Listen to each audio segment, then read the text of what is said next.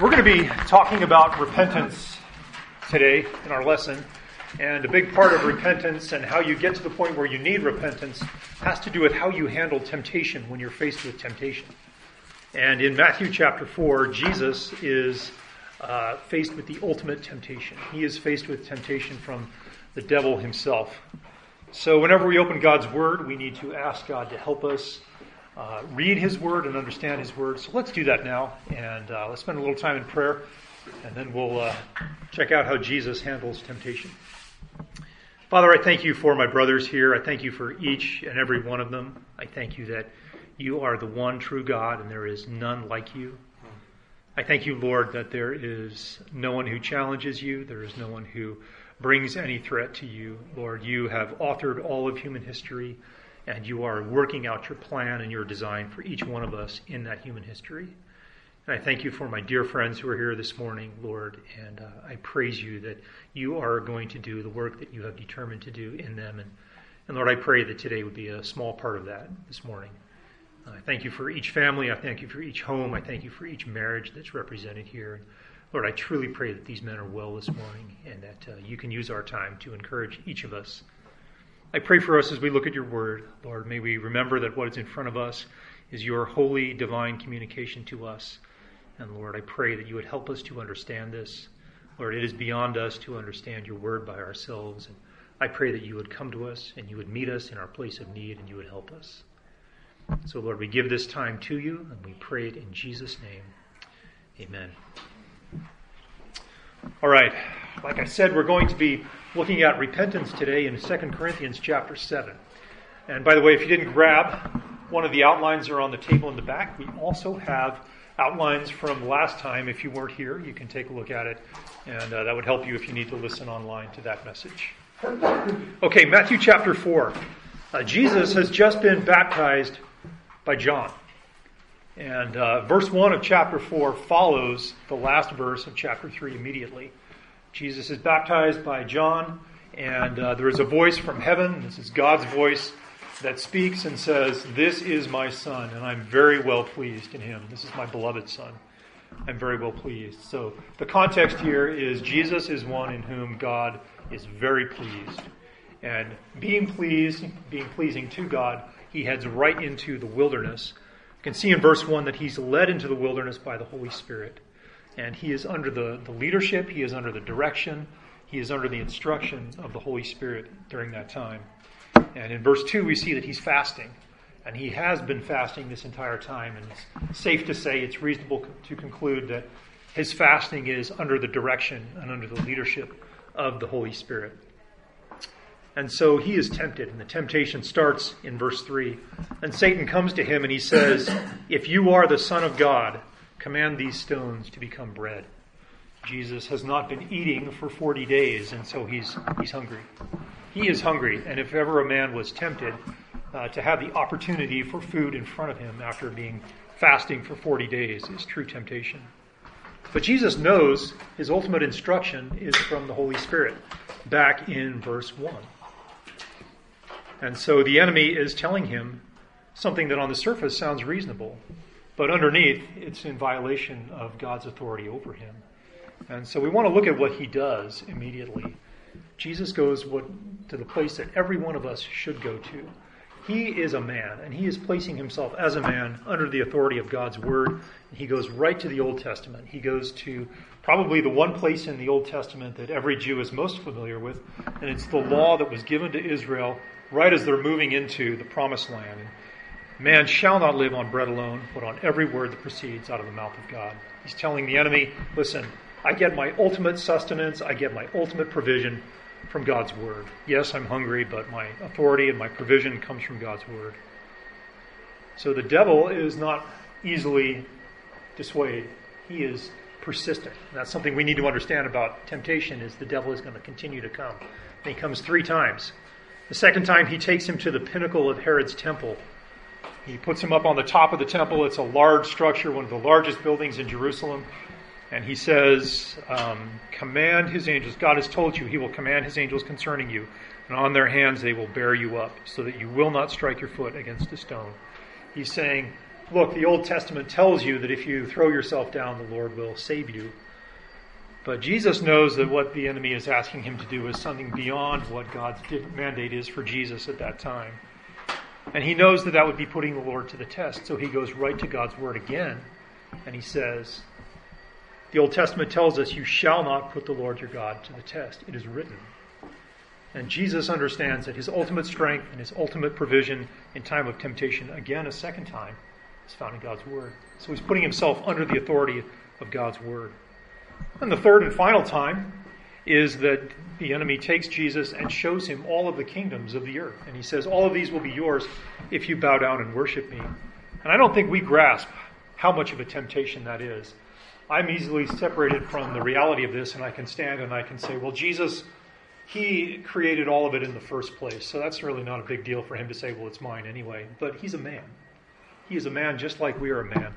And he is faced with this temptation. And he's got this wonderful opportunity in front of him to have everything. But he knows that his ultimate responsibility is to worship the Lord and serve him only and not worship any other thing. So even when he's faced with a great temptation, he goes right to the Old Testament again, Deuteronomy chapter 8 again, and he says, You shall worship the Lord your God and serve him only. So, what I hope we take away from this is the way that Jesus, as a man, handled temptation. And that is that he was ready with God's word. He had God's word ready. He knew God's word.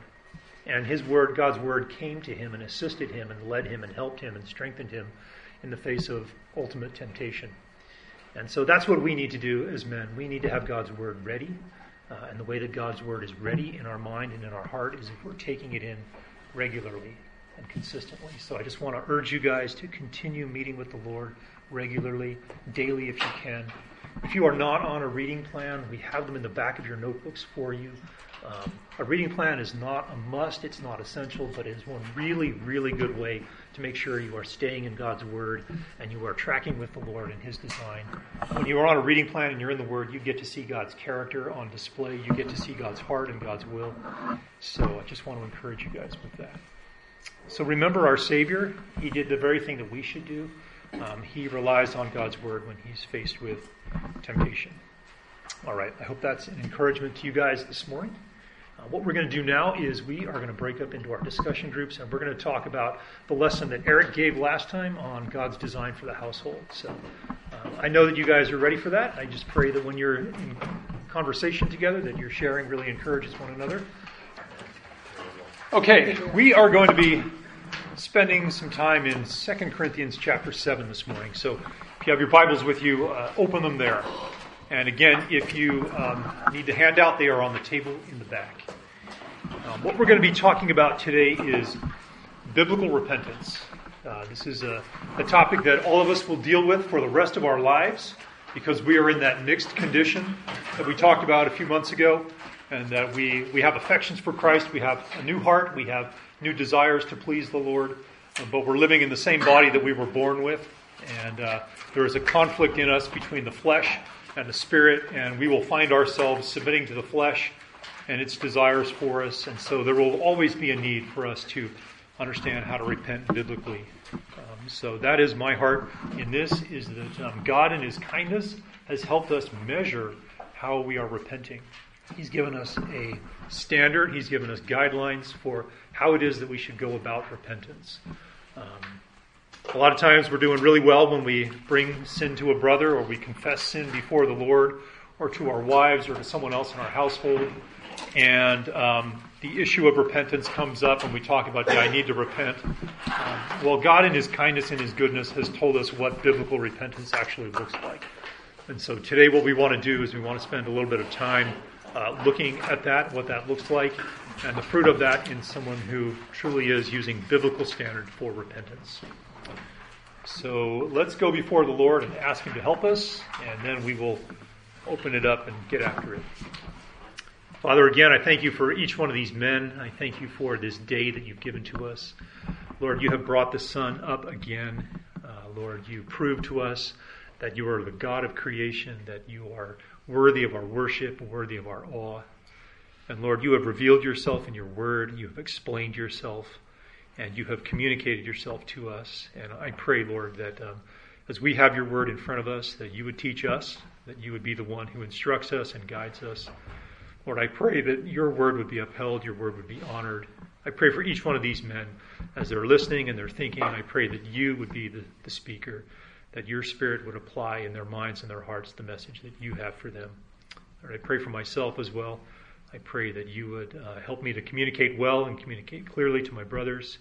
And Lord, that the power of your Holy Spirit would enable all of us here. So we give this time to you and we pray it in Christ's name. Amen. All right, we're going to be looking at um, God's design for repentance.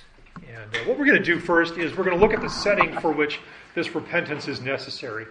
And Paul is writing to the church in Corinth, and Paul had a long standing relationship. He had a very difficult, very challenging relationship with that church. And what we need to understand is the offense that the, the Corinthians brought against Paul so that we can understand what the repentance looked like and why they were repenting. So, uh, what I did there was I put a timeline for you. I've got several bullets in front of you that show you sort of the chronology of Paul's relationship with the church in Corinth. He meets them on his second missionary journey. Uh, the first missionary journey, he stays pretty much in present day Turkey. The second missionary journey, he retraces his steps through Turkey, then he makes his way into present day Greece. He starts up in Philippi, moves his way down through Thessalonica, uh, to avoid some persecution, he flees further and he heads down to Corinth. And he actually stays in Corinth for 18 months. You can see that in um, Acts chapter 18 describes his journey to Corinth. Then he stays there for quite some time. Uh, he ends his second missionary journey. He heads back to kind of his home base, which is Antioch, which is just north of Judea. And then he heads out on his third missionary journey, starting somewhere in Acts 19 or so. And he spends a lot of time in Ephesus, and, and Paul spends more time with the church in Ephesus than, than any other church, and that's why uh, the, the letter to the Ephesians is a very deep and con- condensed and rich, thick book. It's because he spent more time pastoring them and ministering to them than he did with any other church, so he could speak with them at a much deeper level. Uh, but while he was there with them, ministering to the church in Ephesus, he writes a letter to the church in Corinth where he is addressing sin issues in them that he saw. That first letter is not a part of Scripture, it's not part of the canon of Scripture. It's referred to as the lost letter. And Paul mentions that in 1 Corinthians chapter 5, verse 9. Uh, so the, the First Corinthians letter is actually a letter that was written after this first letter that got lost.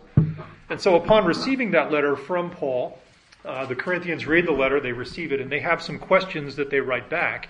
And so Paul responds to their questions to him by writing 1 Corinthians. He writes 1 Corinthians to them, and uh, he delivers that, that letter to them, and they receive the letter. And uh, shortly after they receive the letter, uh, false teachers come into the area in Corinth, and they bring contradictory gospel teaching, gospel teaching, or teaching that is contrary to the gospel. And Paul needs to address that. And so Paul actually travels from Ephesus to Corinth to address and confront those false teachers. And uh, while he is there addressing them and confronting them, the church in Corinth actually abandoned him. They, they don't stand up for him. They don't acknowledge that he'd, he'd been there for 18 months and he was their leader and that, that his gospel message is the true message. They don't stand up for him. They don't um, they don't side with him, they more side with the false teachers. And that hurts Paul deeply because he invested a lot of his life in them. He spent 18 months with them and written them letters, and they had pretty much abandoned them. And so he is grieved by that and uh, by their lack of support for him. So he writes a third letter to them. And this is a letter chastening them because of their treatment of him while he was there addressing and confronting the false teachers. That was not Second Corinthians. It's a letter that sits between Second Corinthians and First Corinthians in time, and, and it's a harsh letter. It's a letter that was very difficult for Paul to write, and uh, but he wrote it because um, they needed to hear about what they had done to him. He mentions that twice in Second Corinthians. He mentions it in chapter two, verse four. He says, out of much affliction, I wrote to you with many tears. The tears that he was writing to them with were, were because he was grieved over how they abandoned him when he was trying to come to their aid and maintain clear teaching in front of them. He mentions it again in verse uh, chapter 7, verse 8. near the passage we're going to be looking at. His letter to them actually caused a great deal of sorrow to them. It was, it was hard for them to receive the letter. Um, so, what Paul did was he dispatched Titus to them find out how well they were doing after he wrote that second letter, uh, that, that letter that sits between 1st and 2nd Corinthians. And uh, Titus comes back to Paul and, and actually surprises Paul. Titus's report is that they had actually done the very thing that Paul encouraged them to do and that they were doing very well in their repentance. And it is after that that Paul writes Second Corinthians. And he's very encouraged in Second Corinthians by the way that um, they are doing and the way that they responded to his harsh letter for them. And so, what we're going to do today is we're going to look at some of the details that encourage Paul about that. So, um, let's do this. Let's take a look at verses 9 and 10 in 2 Corinthians 7. First, I'm going to read it, and what we're going to do here is we're going to see that there is biblical repentance, and it requires a sorrow that is according to the will of God. So bear in mind these uh, three letters that Paul had written to the church. Um, the first letter that got lost, that gave them some confrontation for some sin. Then he had 1 Corinthians that answered their questions, and then this very difficult, challenging letter that really addressed their abandoning of him. And so he's writing now, and he says, I now rejoice, not that you were made sorrowful, but that you were made sorrowful to the point of repentance. For you were made sorrowful according to the will of God, so that you might not suffer loss in anything through us. For the sorrow that is according to the will of God produces a repentance without regret, leading to salvation. But the sorrow of the world produces death. And so we're going to take a look closely here at what kind of sorrow is a sorrow that's according to the will of God. We can see it there in verse 9 and then um, in verse 10 as well. It's a kind of sorrow that produces repentance. So when you look at this, what Paul is rejoicing over, he's rejoicing over the fact that they had a sorrow that led them, that compelled them to repentance. And so the Greek word for repentance is very important for us to understand here. And what the word means is it means a turning. You probably know this. It means a turning away from a pattern of sin and turning towards a pattern of holiness that honors the Lord. And so Paul is, is very grateful. He's very thankful. He finds a lot of joy in the fact that they have repented biblically. So, what we're going to do here is we're going to take a look at the seven characteristics of biblical repentance. We're going to look at A through G in this. I've separated first, uh, 2 Corinthians 7:11 into 711A through 711G. We don't see that often, but we're going to do that to understand what God's design for repentance is. So let me read verse 11. For behold, what earnestness this very thing, this godly sorrow, has produced in you. What vindication of yourselves, what indignation, what fear, what longing, what zeal, what avenging of wrong in everything you demonstrated yourselves to be innocent in the matter. So again, remember the setting here. The, the offense against Paul is that they abandoned him when he went to them with uh, good doctrine to confront the false teachers. So the first thing we see in this is earnestness. Behold, what earnestness this very thing, this godly sorrow, has produced in you. And so the way we can see earnestness and the way we can understand it as you look at the Greek word there is that it is a persistent striving to correct a pattern of sin. It's a persistent striving. What we see in that is that it's not a one and done.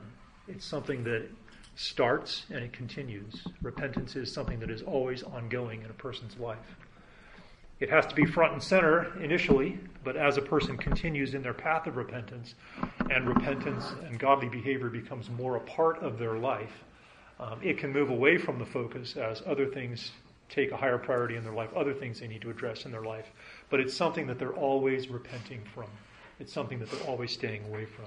Because the minute they, they quit repenting is the minute that um, they will fall back into that sin pattern.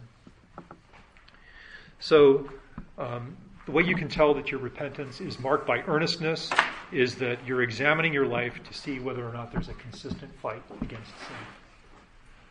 So that's what we need to do as, as believers, as believing men. We need to examine our life. If there's an area of life that we need to repent from, one way we can measure our repentance and say is we can ask ourselves, is there an ongoing, continuous, regular activity and fight against this sin? Okay. And by the way, when we're, we're going to end here, what we're going to do is we're going to end with gospel hope and gospel encouragement in all of this. Because what we're going to see here are seven fairly high standards in front of us. And uh, they're going to be very high. And all of us are going to say, well, I can't reach that. I can't attain that on my own. Um, but we're going to end this with encouragement from the gospel. You're not alone in this. Okay? So the first thing is earnestness. And we want to make sure that we have that well and we understand that well. So after displaying an earnestness, there was something else that they demonstrated, and that is a vindication. We see that in 711b. What vindication of yourselves? The Greek word here for vindication means a defense. A defense. A defense consisting primarily of the absence of the sin pattern. Okay? So the defense isn't an evidence of what is there, the defense is an evidence of what is no longer there. You exonerate yourself by demonstrating a clear pattern of behavior away from the sin pattern that was in your life. And Corinth demonstrated this vindication by addressing the sin promptly after they received that third letter from Paul, the harsh letter. Uh, Paul says in 2 Corinthians 2, verse 6 Sufficient for such a one is the punishment which was inflicted by the majority. There was one person who primarily led the church in Corinth away from trusting Paul and two, listening to the false teachers. And it says here in verse 6 that they had actually inflicted a punishment on him. The majority of them did. They disciplined him, and they did it promptly and they did it quickly. And after that, there was no evidence that they continued to listen to the false teaching that was there. So, what they did was they acknowledged that the sin was there and they followed a clear pattern away from it. So, as you examine the Corinthians and you look at them, they're a church that, that was listening to the false teaching, and they were listening to the one who was encouraging them to ignore Paul and to embrace this false teaching. That was the pattern that was in place when they received the letter from Paul. Titus's report to Paul was that they had made an immediate turn, and there was a clear point in which they discontinued that pattern, and then they, they continued that pattern away. And so there was an absence of the sin pattern. So, the way that you can tell when your repentance is marked by vindication is when the evidence of your life reveals that that sin pattern is no longer present in your life. And that's the one that we think about the most often, and that's the one that we think of well, am I repenting? Am I repenting? How do I tell? Well, I look at my life and I see, am I, am I continuing in that pattern? So that's the second thing that we want to keep in front of us. The third thing is an indignation. Paul is writing to them, 711c. He talks about what indignation is on your mind. And the idea here is that there is a feeling of anger over the decision to sin. It's a disgust, it's a disdain, it's a personal displeasure. Um, Corinth demonstrated their indignation over their sin as they dealt harshly with the offending brother. They were so indignant that Paul actually had to remind them later on to love the brother, in 2 Corinthians chapter 2 verse 8 Paul says I urge you to reaffirm your love for him but they were so strong in their hatred for what they had done that they were very harsh to the brother but um, the one who is indignant over their sin is thinking about their sin in the same way that God thinks about it and that is what fuels your anger about this your indignation your displeasure that's what helps you think cor- correctly about this. And um, a man is indignant about this for, for four reasons. There are probably others as well, but I want to put these four in front of you and have you think carefully about these. Um, one reason why a man can be indignant over his sin is because he loves what God hates. He has spent time establishing a pattern in his life where he has demonstrated that he loves something that God hates. Isaiah chapter 9, verse 3. Write this passage down. We know Isaiah 9, we know Isaiah 6. The, the big thing in the first part of Isaiah is that God is helping Israel understand that he is holy. Isaiah 9 3 says, Holy, holy, holy is the Lord of hosts. The whole earth is full of his glory. The overarching character that describes God, characteristic of him, his character trait is his holiness. To be sure, God is merciful, he is loving, he is just, he is avenging, he has lots of other things. But the overarching character quality of God is that He is holy, which means He is separate. He is distanced. He is separate from sin. He's separate from all things that are created because He's the Creator. And the repentant man is, um, is viewing things the way that the holy God views things. When God sees sin, he has a displeasure, he has an anger towards it because he is distanced from it. And the one who is repentant understands that he has loved the thing that God hates, and God hates that from a position of holiness. Second thing that helps a man understand why he needs to be indignant over his sin is because he is added to the sufferings of Christ. Let's take a minute to turn to 1 Peter chapter 2. These are the last few verses in 1 Peter 2. Paul is writing this to help Jews understand what actually happened at the cross. This is powerful. If we can get our minds around this, this helps us understand why it is that we need to be indignant over sin that we need to repent from.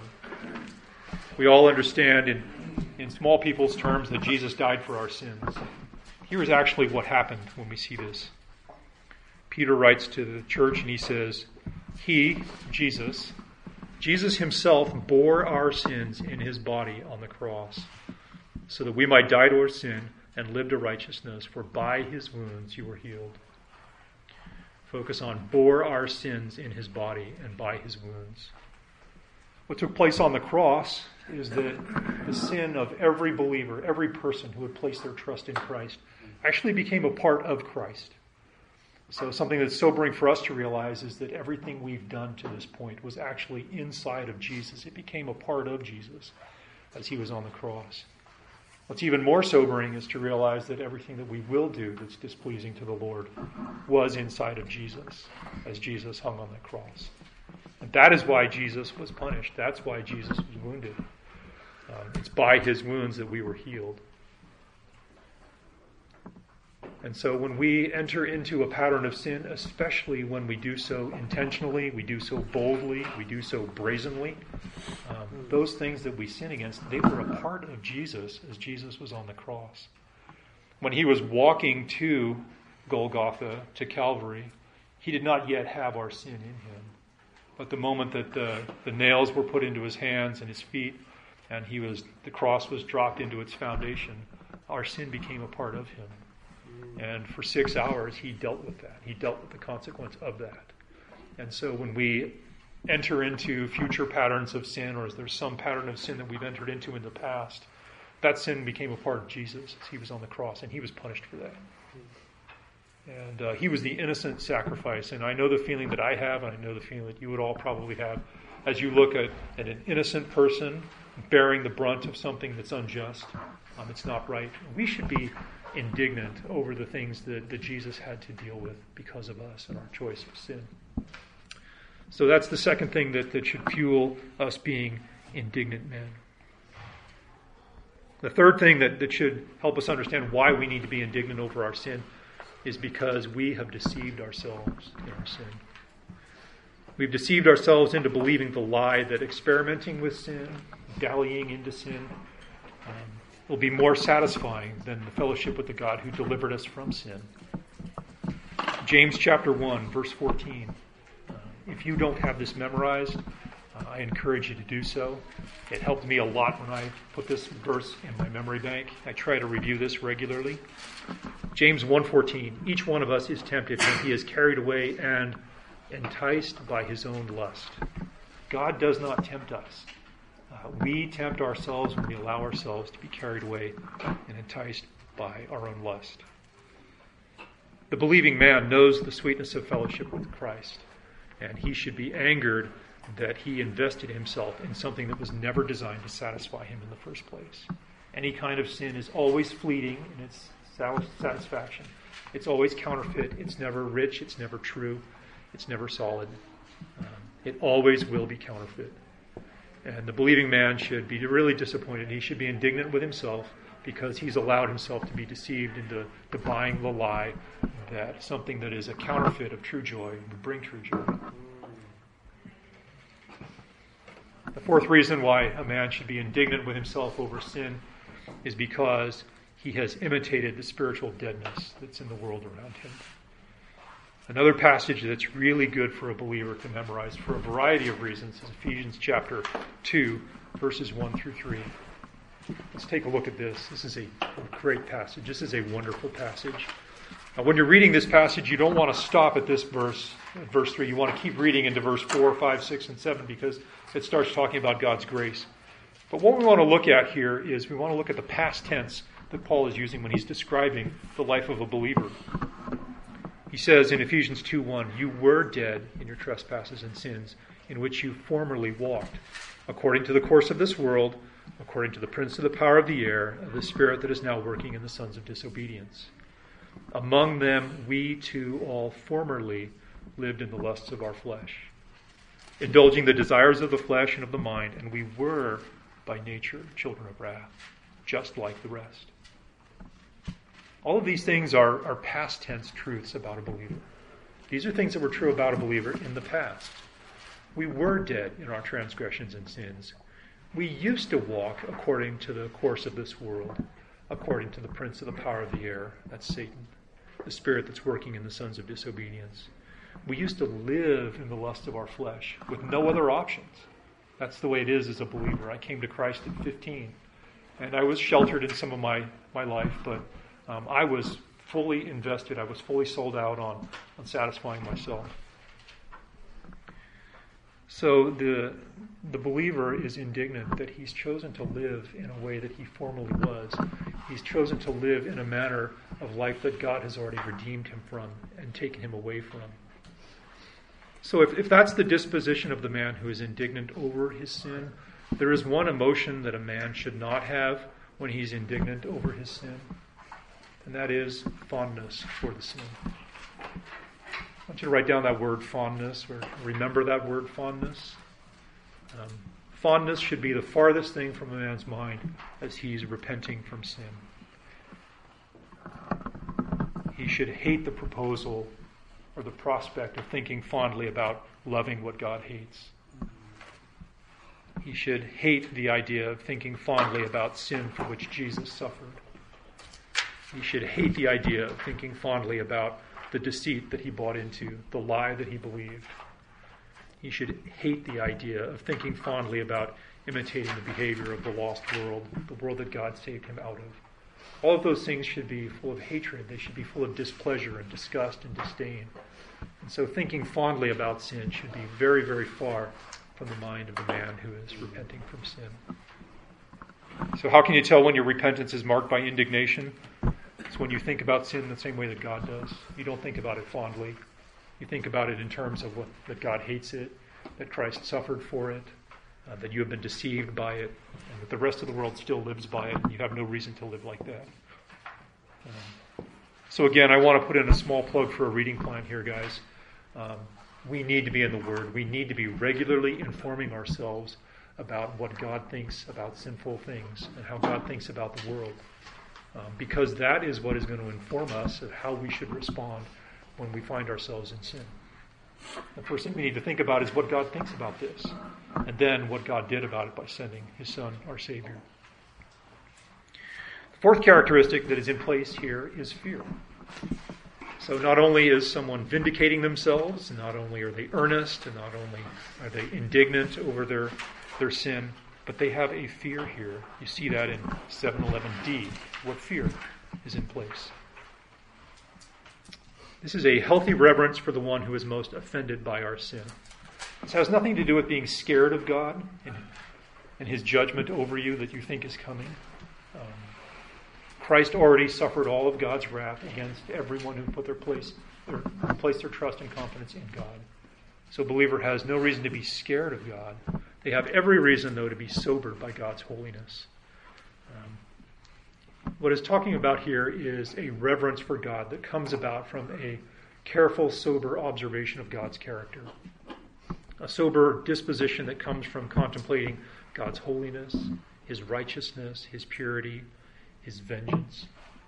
When we think about all of those things, um, that helps us think rightly about who God is. And when we consider the fact that we're saved into a relationship with that kind of God, that should help us and motivate us and propel us in walking away from patterns of sin.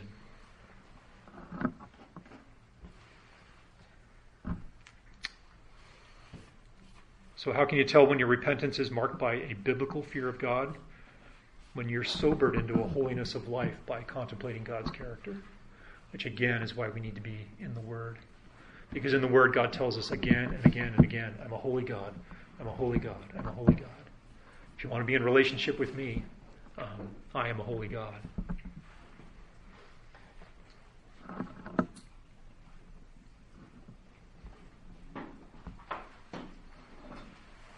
All right. The fifth evidence of biblical repentance in a person's life is a longing. After being rebuked by Paul's severe letter, the Corinthians sought to restore their relationship with Paul. Paul says that when he says, What longing was there? Um, what we need to understand here is what happens to a relationship when man enters into sin. The best place to see that is in the very first chapters of our Bible. We'll see it there. We'll look at Adam and Eve, and then we're going to look at David as well. Um, we see the the um, 10,000 view foot of creation, view of creation in Genesis chapter 1. God tells us what he did on each of the seven days. Genesis chapter 2 is the same account of creation, but from a much lower level. It's a much more personal level. There's much more detail about man and his nature and his character. And we see that, that man was alone, and it's in chapter 2 that God tells us that he forms man out of, um, he forms woman out of the man's rib by causing Adam to fall into a deep sleep. Let me read Genesis chapter 2, verses 22 and 23. As I remember this, and as I read this, take a look at what um, Adam is rejoicing in. Verse 22 The Lord God fashioned into a woman the rib which he had taken from the man, and he brought her to the man. And the man said, This is now bone of my bone and flesh of my flesh. She shall be called woman because she was taken out of man. So Adam has broken out into praise here for what God has done. He's, he's brought Adam a, a suitor, a helper who is suitable. And uh, what he's doing here is he is savoring the closeness of his relationship with the Lord. And he enjoys that, that unity and that oneness. And there is absolutely nothing between God and Adam and uh, they are in close relationship. When you read chapter 3, you see how Adam falls into sin. In verses 1 through 5, the serpent deceives Adam and Eve. In verse 6, um, the most sad, sobering verse in all of the Bible, Adam and Eve fall into sin because they eat the fruit of the tree of the knowledge of good and evil. And in verse 7, they recognize their sin and they hide from God. Let me read verse 8. As I read verse 8, think about the end of chapter 2, where Adam is rejoicing over what God has done by bringing him a, a helper who is suitable. Genesis 3 8. Then Adam and Eve heard the sound of the Lord God walking in the garden in the cool of the day, and the man and his wife hid themselves from the presence of the Lord God among the trees of the garden. So look at what happened to their relationship. The previous verses, they were enjoying closeness. They were celebrating what God was doing as He was finishing His creation. Chapter 3, they're hiding from God. That's what sin does to their relationship. It, it puts a distance between God and man. There's no longer a closeness that takes place. See that in the life of David as well in Psalm 32. Turn to Psalm 32 if you have your Bibles with you.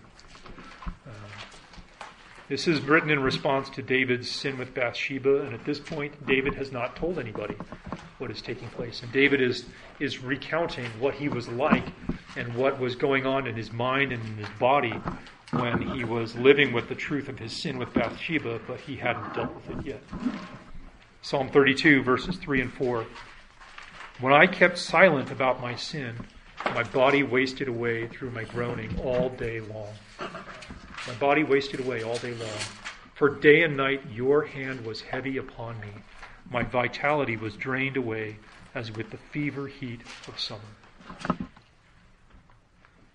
So, for the believer, uh, the sweetness of their fellowship with the Lord is compromised by their entry into sin. So, where does this longing come from? It comes from remembering gospel realities. It comes from remembering and understanding that you are alienated from God by your sin, that your sin produces a, a separation of your relationship with God. It doesn't remove your relationship with God, but it harms it. It harms it a lot. We look at what David does in, in verse 5 of Psalm 32. He says, I acknowledge my sin to you, and my iniquity I did not hide. I said, I will confess my transgression to the Lord. So he realizes that he needs to end this pattern of of hiding from the Lord and concealing his sin. And in verse 7, we see the fruit of that, the restored relationship. He says, You are my hiding place. You preserve me from trouble. You surround me with songs of deliverance.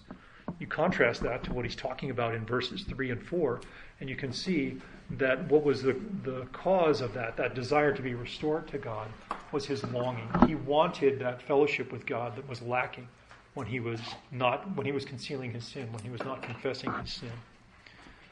So one of the signs that your fellowship with the Lord has been lost and it's lacking its closeness is that you have an unwillingness to confess your sin. If you find yourself concealing your sin or not confessing it, what that tells you is that you have lost some of the closeness of your relationship with the Lord because you're not being open with the Lord. When you have a growing indifference to your sin, that also is a sign that your fellowship with the Lord is losing its closeness. So, how can you tell when your repentance is marked by longing? It's when you're dissatisfied with the lack of closeness in the relationship with the Lord that you have because of the presence of the sin that's there. So, biblical repentance requires true longing for a restored relationship with the Lord. It's not just a matter of ending the sin pattern, it's about restoring the relationship with God that was harmed when you entered into a pattern of sin. Maybe it was a longer pattern of sin, or maybe it's a shorter pattern of sin. That doesn't really matter. What really matters is that the believer has a desire to restore a closeness that he once had. Um, he's dissatisfied with the state of his life. And I find in my life that that's, that's very encouraging. I need to sit and stop and ponder what my life was like before I entered into some pattern of sinful thinking or sinful speaking or sinful doing. When I can remember what my fellowship with the Lord was like before that, I can remember that's what I want, that's what I need, that's what God has saved me into. God did not save me into this state where I'm in here. I want to leave this and restore the, the fellowship that I now have the opportunity as a believer to have. I can pray, I can rejoice, I can worship, I can serve with, with integrity, I can do all of those things. That's what God designed me to do as a believer. So, we want to keep that in front of us. Uh, the sixth evidence of biblical repentance is a zeal that we see. 711e. what zeal? The church in Corinth had zeal. This is a, a, passion that is motivated by both love and hate. You love what is good, and you hate anything that brings harm to that thing which is good. We see this in the, the comfort that Titus brought to Paul as he, as he returned to Paul after Paul dispatched him to Corinth. And He returns with a good report. We see that in 2 Corinthians 7 7. And just back up a couple of verses in our passage. But God comforted us by the coming of Titus, not only by his coming, but also by the comfort with which he was comforted in you, as he reported to us your longing, your mourning, your zeal for me, so that I rejoiced even more. The Corinthians did have a love for Paul. He spent 18 months with them. He served them, he taught them, he trained them, he exemplified a godly life to them, and they had a love for him. Uh, but they had fallen into a pattern of believing a lie, a false teaching, a false gospel that came to them.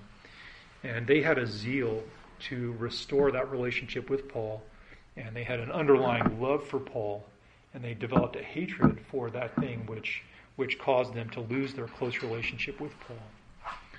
And so Paul's letter opened their eyes to the degree to which they have sinned against him and they reaffirmed their love as they disciplined the man who led them into that pattern of sin. So, how can you tell when your repentance is marked by zeal? Um, by when your love for God and when your um, love for God prov- proves to you and provides to you a hatred for those things that will harm your love for God. So, we want to make sure that we, we love what is of God and we hate those things that harm what we love. So, the church in Corinth demonstrated that. It's very helpful for us to stop and think about what God has done for us when He has saved us. We think about the benefits of the life that we have today. We wake up in peace. We wake up close to the Lord. We wake up near the Lord. We wake up knowing that God is leading us to an eternal relationship with Him. We contrast that to the way we used to wake up, just ignorant and indifferent to the destruction that was ahead of us as unbelievers. Um, and we love the God who did that for us and who saved us into that relationship. We ponder for a minute how valuable and how much we should treasure our present position before God, we should see with right hatred the kind of things that harm that relationship. So that is what gets, uh, that's getting at the meaning of the zeal. Now, the last thing that, that encouraged the believers that is a sign of true biblical repentance is what we see there the avenging of a wrong. Um, this is to apply a consequence that promotes a holiness of life. Okay, it's applying a consequence to your own life yourself that promotes a holiness of life. The Corinthians avenged the wrong by inflicting discipline on the one who had participated in the false prophet's teaching and attack on Paul's personal character. Um, the verse I read earlier in 2 Corinthians 2, verse 6 this punishment which was inflicted by the majority, uh, they avenged the wrong, they dealt with the wrong. They did so in a way that was designed to restore the man into godly character. For the repentant believer to avenge a wrong is to introduce a consequence into his life that is designed to promote holiness of life. Let me read a passage that we probably all know and we probably all think about. It's good for us to ponder how to apply this. Um, Matthew chapter 5. This is our Savior who is talking. Our Savior is teaching. He's teaching a group of people, a large group of people in the Sermon on the Mount. Most of these people are probably not followers of Christ. They are probably just attracted to this man who is very different and very unique from anything they have ever seen. Matthew chapter 5, verses 29 and 30. If your right hand makes you stumble, I'm sorry, if your right eye makes you stumble, tear it out and throw it from you. Verse 30. If your right hand makes you stumble, cut it off and throw it from you. What you see here is a discarding of the opportunity for sin. It's throwing it away, it's doing away, it's removing the opportunity for sin. We all have to be very thoughtful and very careful about how we do that. An avenging of a wrong is to bring into our life a consequence that will promote holiness of life for us. So the, the believing man who is repenting biblically is asking him good questions. What is at the source? What is at the root of this pattern of sin? What is the opportunity that I'm taking advantage of to fall into sin? Whether it's something I say or something I do or something I think about, something that I love. He thinks very carefully about what it is that that provides the opportunity for sin for him, and he removes that from his life. So, how can you tell when your repentance is marked by an avenging of the wrong? When you're willing to apply a consequence to your life that is designed to promote holiness of life. Okay? All right, so those are seven principles for how we measure biblical repentance. And I hope you're encouraged by those. I hope those help you see that there is a way to gauge how you're repenting. Do you have an example of that last one what that would look like? Yeah, I do. Um,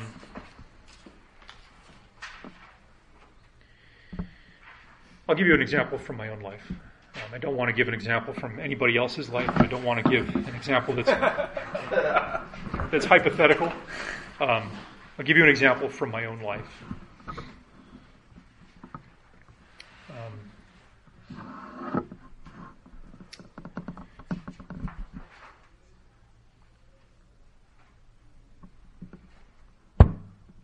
When we um, see an area of weakness, um, we want to, to bring it to the people that we, we trust who can help us. And the person that is most trustworthy in my life is my wife. Um, she's the one who knows me best. She's the one who sees me every day. She sleeps next to me every day. She understands me the best. And so I need to go to her with, with help um, when I need help. And uh, she, she loves the Lord. She understands the gospel. And so uh, the first step is being very thoughtful and being very careful about how I do that. And, one, one tool, one asset that I have available is my wife. Um, there was a time in my life when um, I used alcohol in a way that was not pleasing to the Lord. Um, it had a stronger grip on me than, than it should have, and I had allowed it to come to a place where where um, I was using it without discretion and I was using it without thoughtfulness.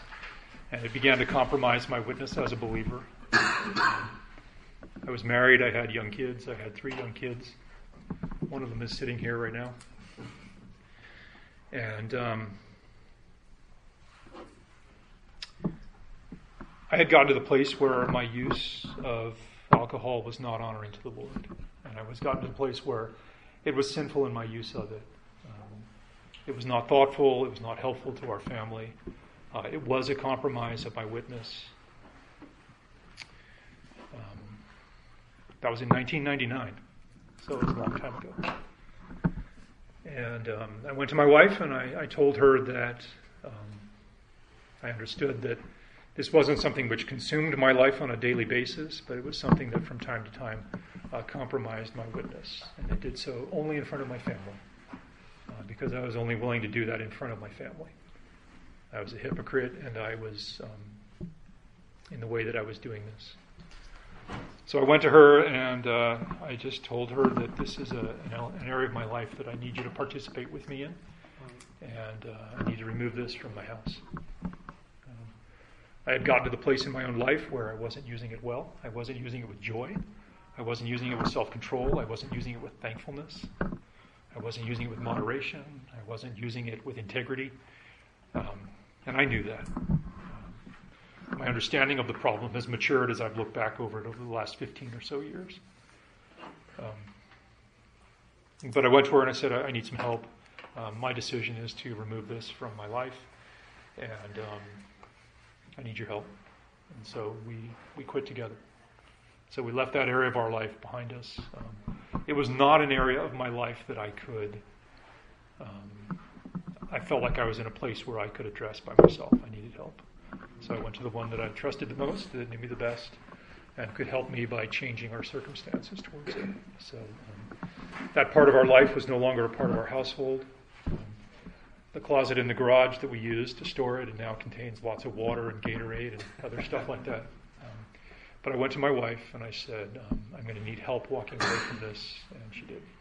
She helped me. How long did it take the process of sanctification? Three months, six months, one year? with the help of your wife? Uh, I was gone in one day. Gone. Yeah. September 7th, 1999. Only God's grace. Only God's grace. Yeah.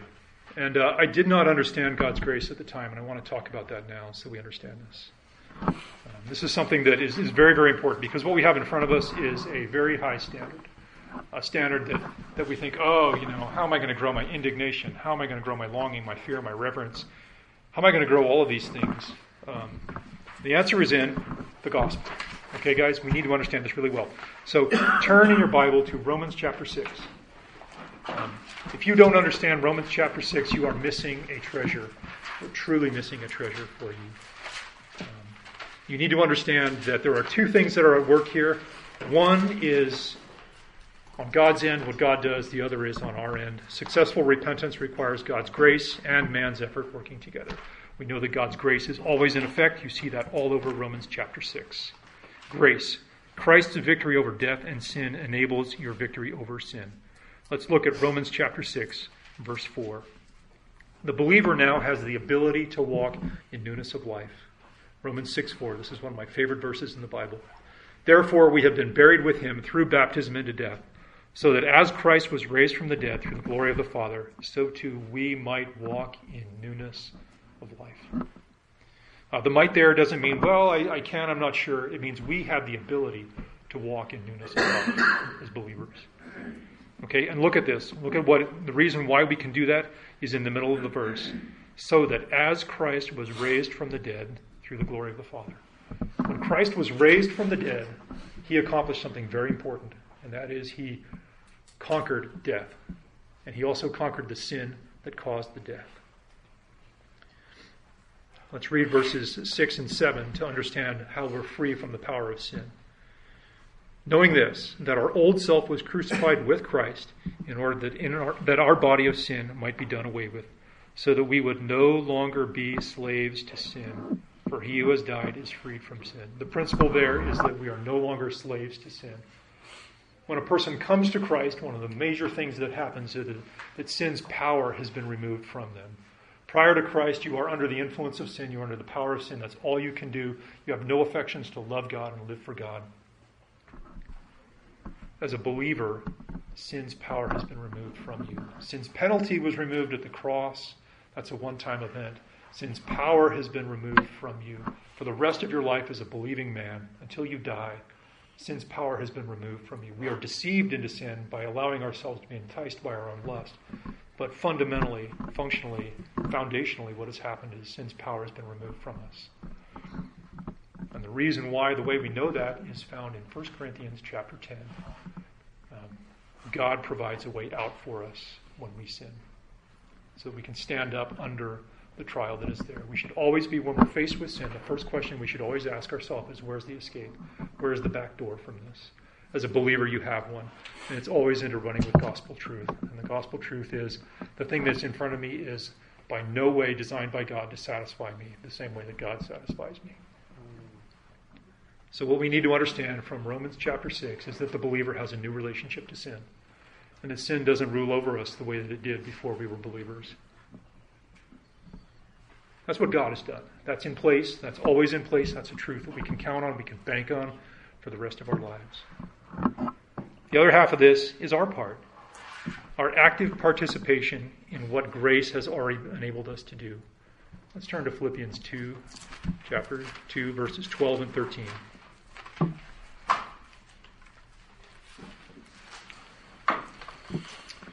Paul didn't spend as much time in Philippi as he did in Corinth or in Ephesus, but he still writes to them well.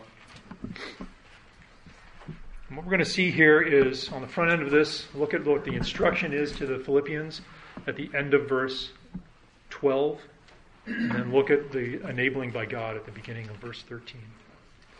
So then, my beloved, just as you have always obeyed, not as in my presence only, but now much more in my absence, Work out your salvation with fear and trembling. Work out your salvation with fear and trembling.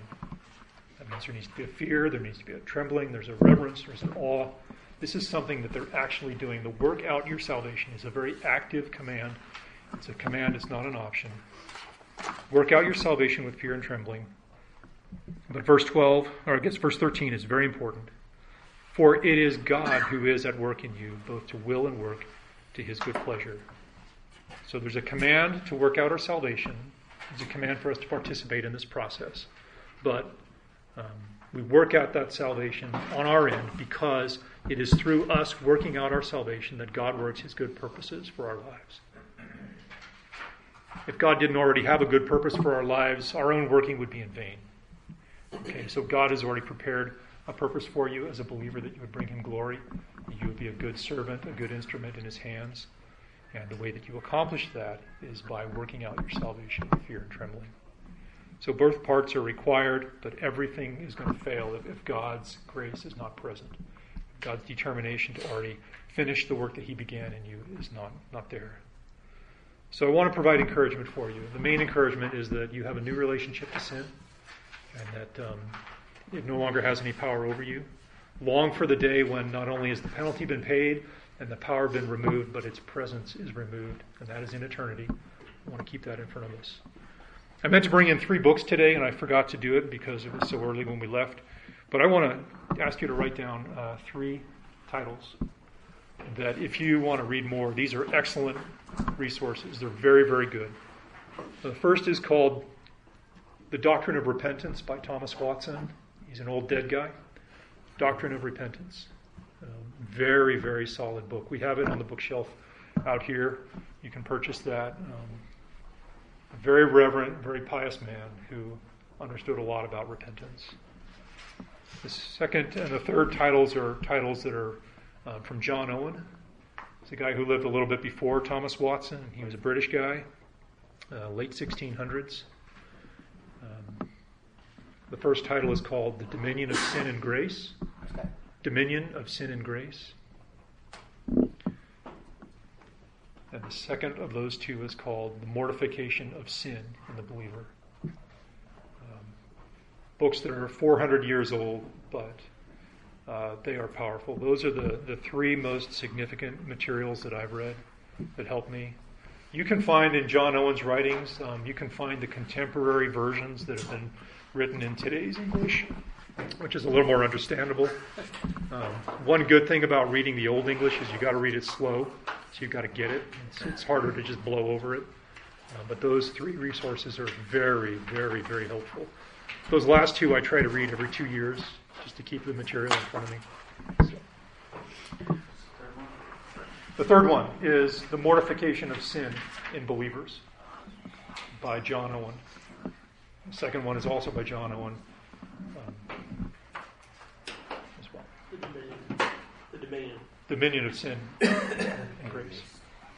And what those do is they, they hold up God's grace as the only but the necessary means by which you repent from sin. Let's pray. Lord, I thank you for my brothers that are here this morning. Thank you for your goodness and your grace to them. I praise you for saving believers, Lord, for saving us into a relationship with you. I pray that each one of these men would be encouraged by the truth of your word, of what repentance really looks like. And I pray that they would lean heavily on your grace so they could fight a good fight against sin.